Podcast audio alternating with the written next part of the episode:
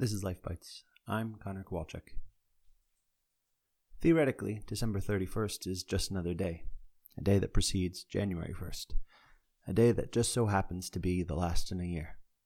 Tomorrow's new year starts a new decade, and that always asks us to think where do you see yourselves 10 years from now, at the start of the next decade, going into the 2030s? It's impossible to say. I mean, 10 years ago, as 2009 turned into 2010, did you see yourself where you are now? And as a refresher, 2010 was the year of the first iPad, Lady Gaga's meat dress, and the Haiti earthquake. A simpler time, if you ask me. The interesting thing with decades is that we really don't get perspective on what a decade is like, what makes them unique, until after the fact. What makes the 2000s different from the 2010s? And this is going to be the subject of the next few episodes, so let's get to it.